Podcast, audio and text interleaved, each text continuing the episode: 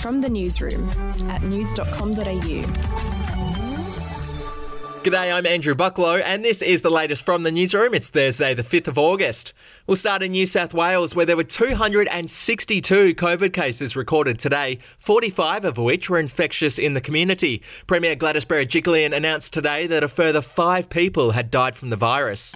Three people in their 60s, one person in their 70s, one person in their 80s, and of course, we extend our deepest condolences to all of their loved ones at the tragic loss. It's horrible that during this time, families are losing their loved ones. Um, I do also want to convey that um, unfortunately, four out of those five people were not vaccinated at all, and one person had one dose of AstraZeneca. So, again, uh, no one who's died has had both doses of the vaccine, and I can't stress enough I cannot stress enough how it's so important for everybody of all ages to come forward and get the vaccine. Elsewhere, and Victoria remains on high alert after six cases were recorded today. Health officials have said they're greatly concerned about three mystery cases. In Queensland, there were 27 cases recorded today, but officials are fairly confident they're on top of the outbreak. No, I didn't didn't what? Expect us to be so far in front of the virus. This is fantastic news. This is Queenslanders coming together brilliantly and working with us. It doesn't mean we're through it yet.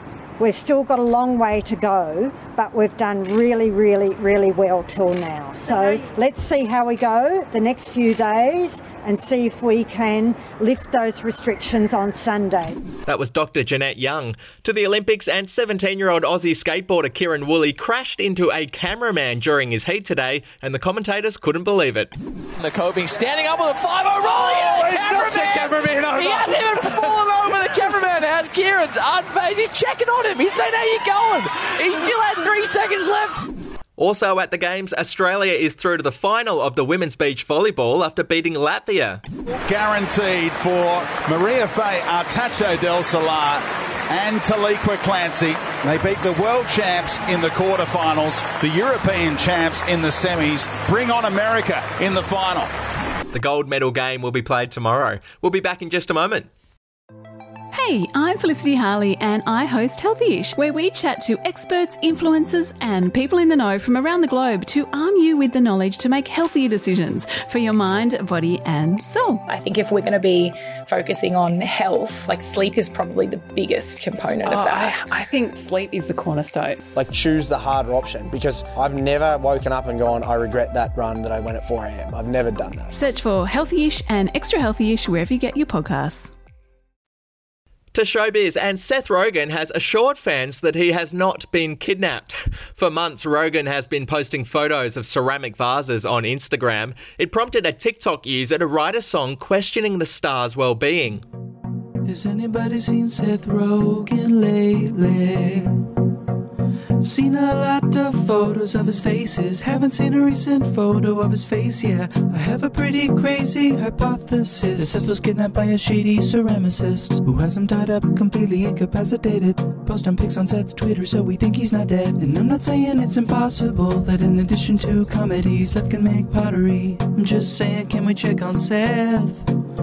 Rogen shared the song on Twitter and assured everyone that he is safe and sound. And some sad news legendary TV newsreader Brian Henderson has died after a long battle with cancer. The Gold Logie winner hosted the Channel 9 News in Sydney from 1957 to 2002. He was 89. If you want news.com.au with fewer ads and member awards, get news.com.au premium today at news.com.au forward slash premium membership. That's it from the newsroom. I'll be back with another update on Friday morning. Your headlines from news.com.au.